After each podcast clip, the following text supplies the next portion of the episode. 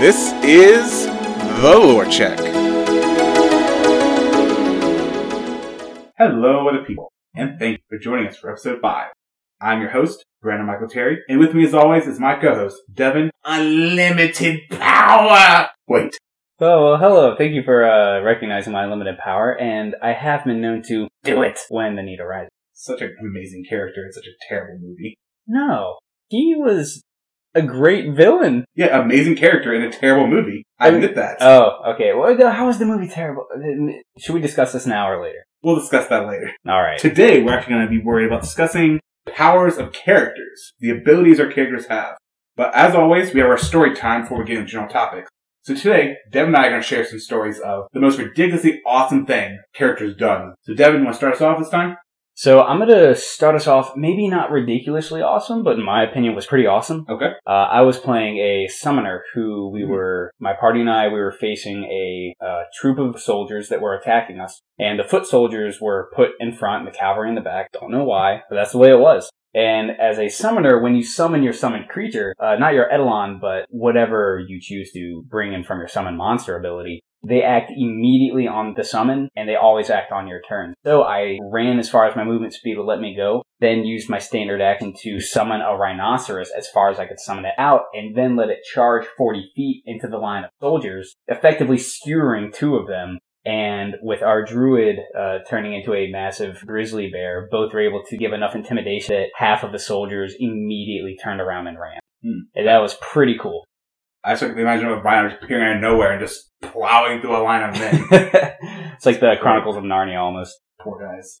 So my story is actually a little bit similar, making people run away. Mine actually goes from the story UGM, the very last arc of the story. Maybe like the 3 sessions to go. Our party surrounded this swarm of demons that Devin had populated in the area. Mm. So this is going to be a pretty nasty fight. People are dying all over us. The entire town is engulfed in flames. My summoner, or my shaman, that's what it was, walks up, and with a wave of a hand and a few arcane gestures, half of those demons went and vanished. At this point, most of the people we played have never really messed with shamans. Our other party didn't know how to do that.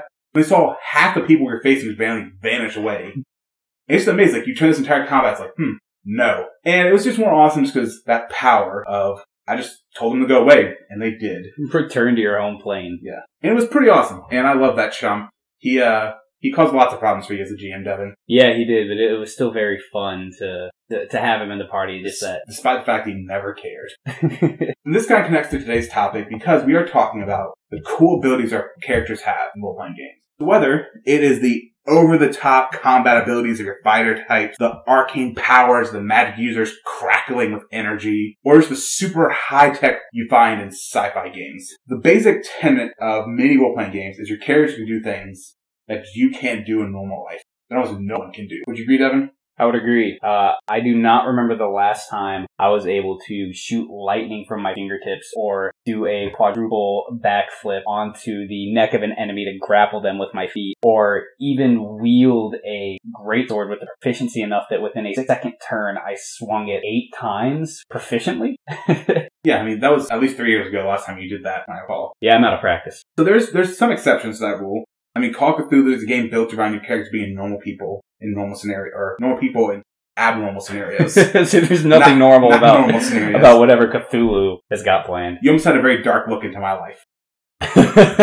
But there's normal people in abnormal scenarios, and that's very important for that genre of game. We'll talk about horror gaming later, and part of that does require you being normal people in abnormal settings. But for the most part, you have powers. So why? Why do we feel the need to have characters with superpowers? Why do we feel that it's necessary for a good game? And so we're going to discuss that. Before we do, Devin, any opening thoughts you want to contribute? I think it's just very important to keep in mind that with greater power comes even greater responsibility. Thank you, Uncle Ben. I appreciate that. I like his rice. Wow. Okay, so more importantly than all this, what we're going to probably try and spend time doing, though, is geeking out over how cool some powers are. But first and foremost, let's talk about, I think, the biggest and clearest reason why we like powers. In reality, it's just wish fulfillment. I mean, at the end of the day, I want to have superpowers in real life. I have always wanted 2 telekinetic powers. One, just in general, telekinesis, the ability to use my mind to move objects, whether it's a forceful push or it's just bringing the remote to where I currently am so I can change the TV, or even just using it to change the TV where the remote currently is at. and teleportation. I think it would be so wonderful if with the blink of an eye, I could all of a sudden be somewhere in Europe just doing my thing. And when I was ready to go home and take a nap or go to bed, I could just teleport right back to my apartment. Save so much money on gas. Oh my goodness. And you get to sleep in more. Very important life lessons. Who cares about stopping crime? Just saving money and it's all about personal convenience. It's like the ring of Gyges, right? If you could twist it and turn invisible, what would you do? I think that's very important. Like, we all want to have those powers. Even more, like, we all remember when we were kids, on the playground, at our friend's backyard, we imagined being superheroes. We imagined being superheroes or wizards or Power Rangers, fighting crime, stopping the bad guys, saving the day. We might just imagine being army men, firefighters, and soldiers. We imagined things. We wanted to be more than we were. And unfortunately, when we grew up, we realized that it would be impossible to be more than we are. And we had to settle with the dull expanse of the void that we now currently exist in. But role-playing gives us a chance to escape that. You said that in the most depressing way I could possibly imagine. Well, I believe I mentioned in the very first episode as well. So yeah, we do encounter that. Like, we kind of realize we aren't going to be those things. I mean, some of us did grow up to be firefighters and soldiers and police officers. Thank you for all that. But most of us don't grow up to be superheroes or have amazing technology and superpowers like Power Rangers. So I think the sad thing is we stop imagining. A lot of people, when they grow up, because they could be that thing, they stop pretending. You give up on your dreams to be a wizard. Yeah, and I think society tells us that, like, pretending to be what you're not, like, pretending to be superheroes seems kind of weird for an adult. And they might be somewhat right. I don't know. I'm not a well-adjusted adult, so I can't really say, to be honest. But, as Devin said, role-playing games give us a chance to pick up that childish wonder again and live it out. It gives us a chance to still be these heroes, to be these superhuman, and to love it. And more, to help us get out of the tyranny of reality. Just because I can't summon a pillar of fire from the sky doesn't mean I can't play a character who can. And if the more I embody that character, the more I feel like I did do that. But there has to be a very clear line drawn between your character and yourself. Sure, whatever. Like, I get it. I'm not Natan. I'm not a shaman. Whatever. It's the closest I'm going to get, so I'm going to go with it. Role-playing games offers that to us. It offers a chance of real wish fulfillment that we've given up as kids. It's kind of the next step to the book. And we all believed LeVar Burton when he told us that if it's in a book, we can go anywhere. We can experience anything. The Reading Railroad truly allowed us to get on the Reading Rainbow. As long as you owned it in Monopoly. I hate you so much sometimes, Devin. Taking a step forward out of LeVar Burton's thing teaching us how we can do anything in books, we can do even more by being role-playing characters. It is the closest you're going to get to being that knight. Or being the villain in the story. There's games for that too. I have a friend who, every time we play, regardless of his class, he will play a thief-type character, even if his character isn't built for it. He just naturally gravitates towards wanting to be conniving and serious and steal whatever he thinks is shiny. And it's cool because in a role-playing scenario, you can totally do that. You can get away with it. I think that is part of it. Like, people gravitate certain characters because it's part of the switch for them. And when people first start playing role-playing games, the people they create is just themselves with superpowers. That's, if I had the ability to do this, here's what I would do. I think eventually you need to graduate from that and move on to other characters to really experience some deeper things. But I get it. You want to have the power to do the stuff you've always wanted to do. Hopefully that's not be a villain and be a thief. But I'm not here to judge you this episode. That was last episode's job. So I think that's good for wish fulfillment. But I think there's, on top of that, there's this wish of wanting to make a difference. I think it's another big reason why we want to have powers in games.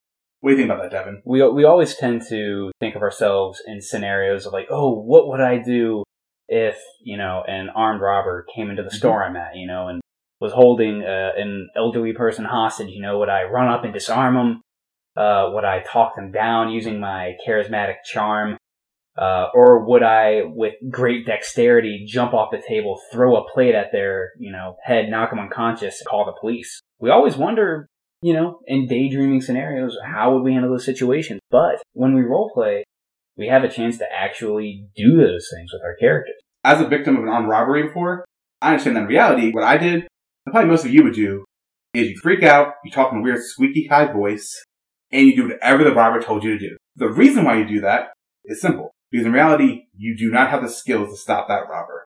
And some also, you do. I didn't. Well, I was just going to say, worst case scenario in this world, you die. Which is pretty bad. But, worst case scenario, in the other one, you die and your cleric brings you back to life or you reroll another character. Yeah, so there's differences there. If you have the skills, you can make a difference. When I reimagined that robbery scene, of course I fantasized about, like, what if I knew close combat martial arts? and it would just arm guys with guns. And it made me feel better about that scenario. Role-playing games, you have that power. That's one of the reasons why we give our characters ability. Because in reality, what we know is that the world's broken. The world has lots of things wrong with it, and we want to fix it. We have the internal desire to see things fixed. But on the opposite side of that, we also know that we're mostly impotent. Most of us just can't make a real difference. If there was a real dragon destroying the city, most of us would just be sitting there watching it happen until we die. Yeah, we're not going to be a bard with a family heirloom harpoon on our wall that can happen to hit the dragon right where it needs to be to bring down Smaug. I'm making a Hobbit reference for those who haven't caught on yet. Oh, now I get it. But so, in order for us to face the challenges of the world, people need powers, superpowers, abilities, technology that's beyond what anybody else has. And in role-playing games, the reason why we have these great powers is we want the problem to be big. Because if all the problem was a milk run, the game was, okay guys, I need your characters to go down to the grocery store, buy me some milk, ride back, and give it to my character mom. And at that point, it's just a day job. Yeah, it's a weird day job that you're imagining getting milk for somebody. It's not that interesting. It's not exciting. It's not thrilling. It's not fixing any big problems of the world. So we create these large scenarios of kingdoms at war, of beings from other dimensions and other planes coming to invade our universe, of lich kings rising up armies of the undead. And in order to solve that problem, you have to have people with powers. So we get part of our wish fulfillment, part of our desire to make a difference in this world through role-playing games. Because everybody has that small tinge in them to want to be the hero. Or the villain. To be a good villain, you need powers as well. If you aren't powerful, you can't really be a good villain very long because you'll get killed. Very true. Or you just have to be able to outsmart everybody. Kind of like the Joker. And that's a superpower in and of itself, having this incredible wit. And I think those are kind of big epic stuff, I think. Role-playing games give us powers for. Because we want to tell this epic tale of saving kingdoms and saving the world. Of making a difference, of being a hero. But there's a little bit less of a epic reason people want superpowers. Devin, what would you say that reason is? Sometimes you just want to be crazy. Sometimes you just want to, as we said in the last episode, be able to shoot a massive hole through a wall to escape. Sometimes you want to be able to conjure a snowstorm because you want to have a snow day and you don't want to, go to school or you want to sleep in earlier. We all have that part of ourselves. I think in every single person, there's a little part of you that's the equivalent of the drunk guy at the party screaming, "Hey, look at this!" You want to do something crazy and have people watch you do something crazy. We all have that part of us, don't we? I think so. And then you want to be able to reflect back on that and laugh and tell people like, oh, hey, do you remember when I do this? And then, depending on the way your party's structured or how the players are, it could potentially build upon itself, wanting people to one-up one another, which then creates another fun drive and dynamic for the party. And there's nothing wrong with when I do crazy things. There is some bad publicity that people who are murder hobos and munchkins get about being so obsessed with power and doing crazy stuff. But part of that's just, blowing us in steam sometimes in role-playing games. That I've struggled all day with work and feeling like I'm powerless and weak. So I just want to get home and, blow up a building. Or, possibly burn down a town that's full of cannibals. We all have desires to do something crazy every now and then. And I'm sure anyone who's been in any customer service industry would immediately understand this desire. The Lore Check does not officially recommend burning down buildings or destroying towns. Moving on from that. Nice PSA. So I think sometimes, in order for us to do this crazy thing, though, we need cool powers. If our character can only do what I can do in normal life, while it lets me do without consequences, it still limits my crazy things I can do. I can't start a bar fight in real life and expect not to get beat down. If my character doesn't have the power to fight, he's just going to get beat down as well. So part of why we have cool power role-playing games, let's do some really crazy things. It allows us to bring down fire from heaven, or summon a rhino to crash through people. And sometimes I do because I want the story. Not so it's the best idea, but it was fun. And at the end of the day, it's all about the game, and it's all about having fun. A lot of role-playing sessions really just boil down into people using crazy, powerful characters to scratch an itch they have in real life. Just scratch this desire to be crazy. There's nothing wrong with that. In the end, I kind of want to make a distinction. We have these two different kinds of reasons why we enjoy role-playing games. On the one hand, you have the epic, I want to make a difference and save the world and be a legendary hero. On the other hand, you have the, hey, look at me do this crazy thing, like jump off the roof into a pool full of jello. We all want to do one of those two things usually. That's what powers do. Both of these are great. I think role-playing games basically boil down to two different kinds of stories we want to tell people. The first is the bar story. The second is the bard story. And that is B-A-R-D, and not the one we referenced earlier from The Hobbit. Correct. So, Dan, why don't you tell me what I mean by bar story?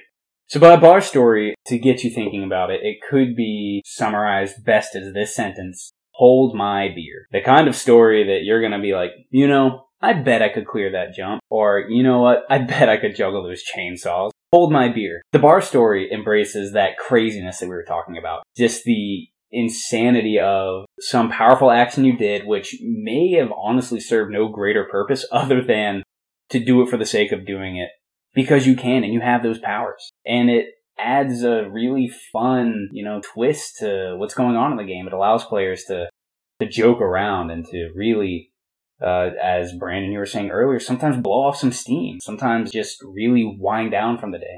The most fun stories that Devin and I have had in role-playing is when our characters go to a city and just a series of crazy things happen, which included at one point my shaman taking Devin's samurai to a gambling ring and earning us both a lot of money because my character also has a gambling addiction. And fostering a gambling addiction in my character as well. It was a great story. But yeah, so there's that part of it. And then there's the Bard story. Devin, what's that? So the Bard story, B-A-R-D, is the story that's going to be sung by the bards. It's going to be put into tale and written about and remembered for ages to come. It's going to be the harrowing journey that the adventurers took by delivering this one ring of power all the way across the world to a mountain to have it destroyed. It's going to be some type of story where you ascended from these little, nearly, I say, insignificant characters to these grand heroes who are almost demigod-like. And it's an aspiration for, I would argue, glory. Yeah. And that's what I think a lot of stories are, is these characters going from zero to hero. Just like Hercules. Yeah. Great movie reference. I can make them too, Devin. Well, I think that was actually a song in the movie as well, right? Yes, I can make great movie references. So, we have this epic story of us growing and saving the world, stopping the Lich King and his Red Dragon best friend from destroying the entire country. And those are great stories too. And the big thing to understand as a GM or as a player is understand which direction you're going in that session, that day. Know whether or not you want to tell a bar story or a bard story. Because if you conflict heads, it can make it really frustrating. If you're a player in a group that's all about the bar story and you want to do the bard story, which I've been sometimes, then it gets really frustrating because I want to tell an epic tale about my hero saved the day. And they just want to, pick up chicks with cool powers. Both are fine, but you have to know what you're doing. You have to know what you're going for. But either way, you need the powers to do it. And that's what role-playing games gives a chance to do. So, Devin, any closing words of wisdom for our listeners today about powers? I would say that one thing to keep in mind whenever you have a character that slowly or rapidly grows in power is that powerful energies will eventually attract powerful enemies. And if you're diplomatic enough, maybe they'll become frenemies. Nice triple rhyme, Devin. That is friend enemies, for those who don't know the abbreviation. Yes, in case any of you guys are not tween girls, Devin is going to help you understand that. But thank you for joining us on today's episode of Lore Check. Next time, we're going to be shifting gears a little bit. We're going to leave our series about the basic elements of role-playing games, and we're going to jump into the major genres of gaming. Thank you for joining us this time on The Lore Check.